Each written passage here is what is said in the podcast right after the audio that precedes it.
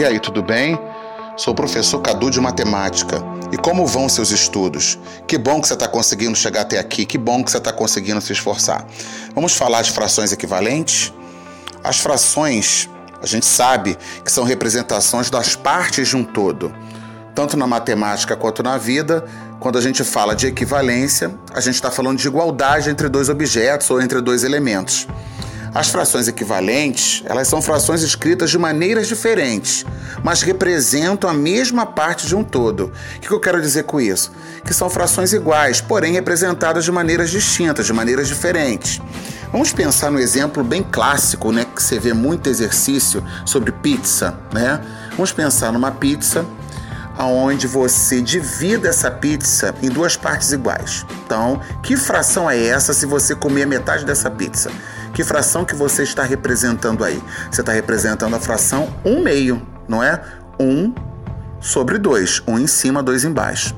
Mas se você pensar nessa pizza e dividi-la certinho em quatro partes iguais e comer dois pedaços, você vai, você vai chegar à conclusão de que você comeu a mesma quantidade do que comer metade dessa pizza. Você está comendo dois quartos dessa pizza, ou seja, o número 2 em cima, o número 4 embaixo. Se um meio comer a metade dessa pizza é igual comer dois pedaços dessa mesma pizza, onde você dividiu em quatro, então você tem aí um exemplo de frações equivalentes.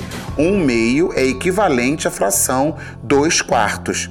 Mas observa essas duas frações. Escreva aí um meio e ao lado dois quartos.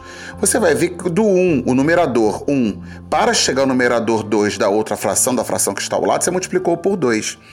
Na realidade, você multiplicou por 2 em cima e embaixo, não é? Porque um meio, se você multiplicar por 2 em cima, vai ficar 2. Se você multiplicar por 2 embaixo, vai ficar 4. Então, na realidade, como que você descobre ou que você acha outras frações equivalentes? Ou multiplicando em cima e embaixo pelo mesmo número, ou dividindo, porque tem casos que você pode dividir. Por exemplo, a fração. Uh, vamos pensar a fração. 4 oitavos, 4 em cima, 8 embaixo. Se você pegar essa fração, 4 oitavos, e dividir, por exemplo, por 2 em cima e embaixo, você vai encontrar 4 dividido por 2, 2, e 8 dividido por 2, 4. Não quer dizer, a fração equivalente ela pode ser obtida ou você multiplicando ou você dividindo, que as frações que vão surgindo, elas representam a mesma parte do todo. Deu para entender? Existem vários exercícios no nosso material complementar, é só exercitar, eles estão bem práticos e acredito que você vai conseguir entender bem melhor e bem mais. Tá bom? Um grande abraço e até a próxima.